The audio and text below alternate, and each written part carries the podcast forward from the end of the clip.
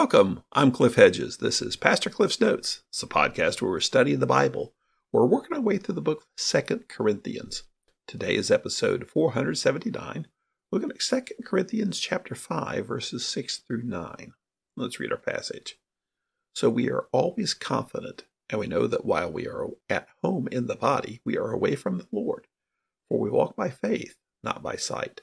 In fact, we are confident, and we would prefer to be away from the body and at home with the Lord. Therefore, whether we are at home or away, we make it our aim to be pleasing to Him. For we must all appear before the judgment seat of Christ, so that each may be repaid for what he has done in the body, whether good or evil. This is Second Corinthians. It's a letter that Paul sent to the church in Corinth. He had sent this tearful letter to Corinth via Titus, because when he had made a visit there, they were, well, there was a lot of opposition, and the whole church either participated in it or stood by and did engage with it. And so his tearful letter challenged them on their behavior and where they really stood. And so Titus is linked up with Paul again and reported that the church seems to have done a turnaround, and the majority of the people are supportive of Paul. But there's still a sizable minority who are not supportive. And that's the purpose of Second Corinthians. He's sending Titus back to Corinth, carrying this letter to try and restore the relationship with those who still are not so sure about him. So he's been talking about issues of the old covenant versus the new covenant, because one of the issues that they're still dealing with in Corinth is that there's some people who come, and we call them Judaizers, people who claim to be Christians and are Jews, but are teaching that you have to become a Jew in order to be a Christian. And Paul's been talking about the old covenant versus the new covenant, that what the Jews follow is the old covenant given to Moses on Mount Sinai. But he says that's been superseded by the new covenant, Christ. And if you were already a follower of Christ and have embraced the new covenant, then why are you wanting to go back to the old covenant?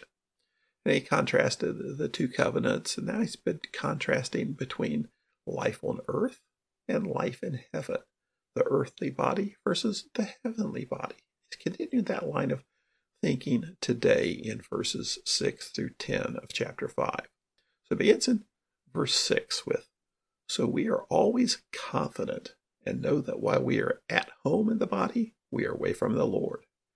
So confident, this follows along with some things he's been saying back in chapter four, verse sixteen. He said, we do not want to lose heart.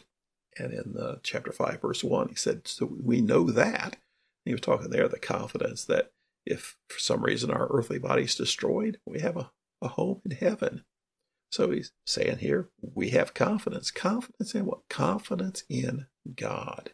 That no matter what happens to us, we're always with Him. But then he kind of says something very different than that. We know that while we are at home in the body, we are away from the Lord. Well, home in the body, you know, based on the context of what he's talking about, he's talking there about living here, our life on earth, in this earthly body. That's being at home in the body. And he's been contrasting that with our heavenly body, or our home in heaven. But here he says, if we're home in the body, we're away from the Lord. And we read that and we say, whoa, that just doesn't sound right. We're not away from the Lord. The Lord is with us. Jesus said, I'll always be with you. He sent the Holy Spirit to be with us. We have a relationship with the Father. So how can we be away from the Lord? Well, he's talking more location, not relational, but also fully. We're not fully with the Lord. Remember some of the people he's dealing with here. They think they're so super spiritual that they have already been spiritually resurrected. They're already fully with the Lord. They are at the point of as good as it gets. So they don't understand that there's still a lot to happen when Jesus returns. So I think that's what he, Paul's getting at here when he says we're away from the Lord. I mean, we're not fully with the Lord. That comes when we go to heaven. Then he adds, for we walk by faith, not by sight, in verse seven. So here he's talking about being guided by spiritual truth versus worldly wisdom. And for many of us, this is more of an aspirational statement. This is what we would like to do. We would like to walk by faith, not by sight. We would like to do things based on what God wants us to do versus what makes sense. The casual observer would look at Paul's life and say, he makes some strange choices and gets himself into a lot of trouble based upon the choices he makes. Well, the choices he makes are not based on what's going to be profitable, what's going to keep him out of trouble, but they're choices based on what would God have me do and what's going to effectively spread the gospel. That's walking by faith, not by sight. Now, verse eight, he repeats this confident thing again. In fact, we are confident, and we would prefer to be away from the body and at home with the Lord. So, just like he said in verse six, we're confident. But here he twists it a little bit. So, in verse six, he said, being at home in the body is being away from the Lord.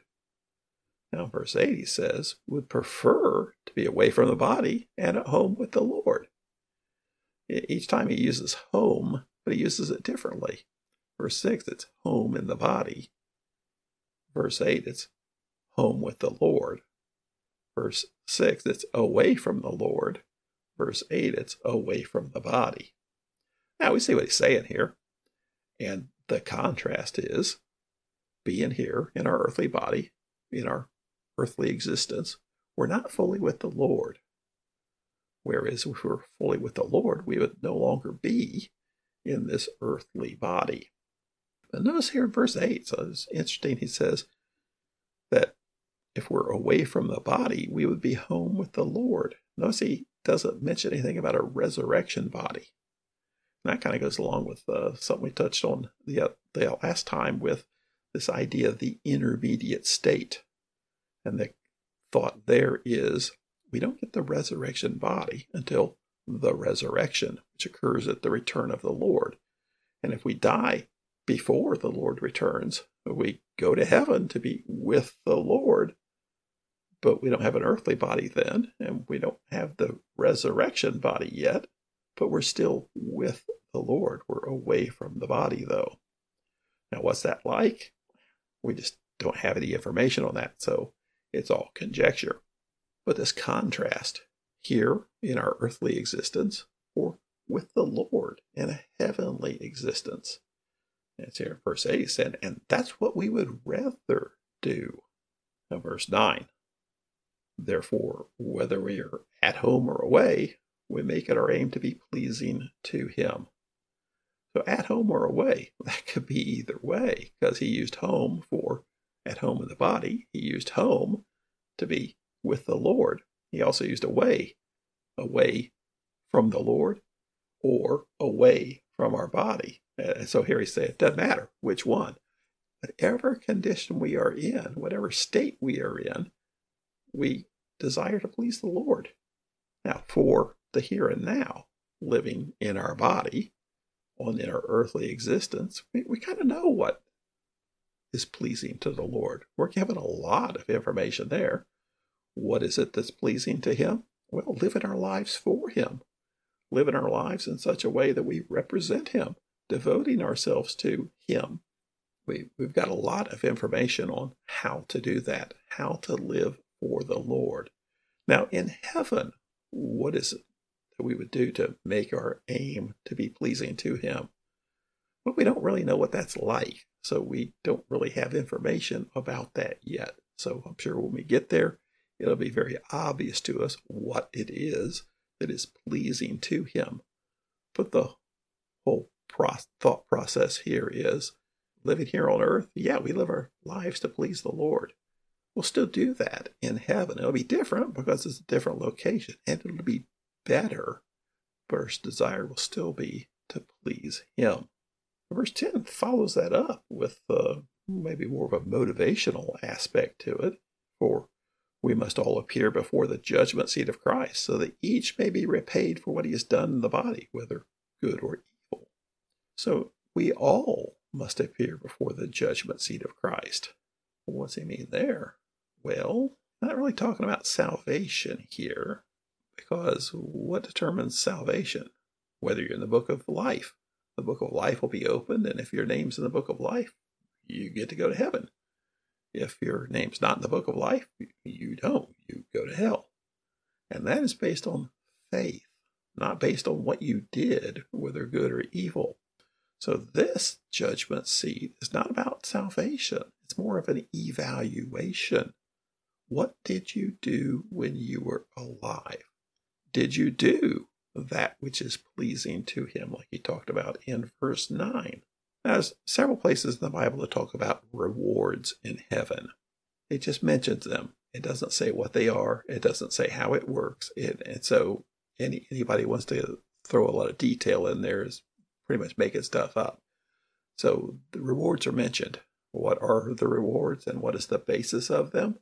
Well, I suspect the basis of them is, did you live your life and what into what is pleasing to him? Now, what are the rewards? Some say the reward is heaven itself. The reward is a relationship with God. The reward is just hearing the words from Christ, "Well done, my good and faithful servant." Others want to lump it up with, well, there's more of a material aspect to it. We don't know. We don't know. All we know is the Lord is paying attention to what we do, and the Lord will review what we do. And hopefully we do want to hear, "Well done, my good and faithful servant."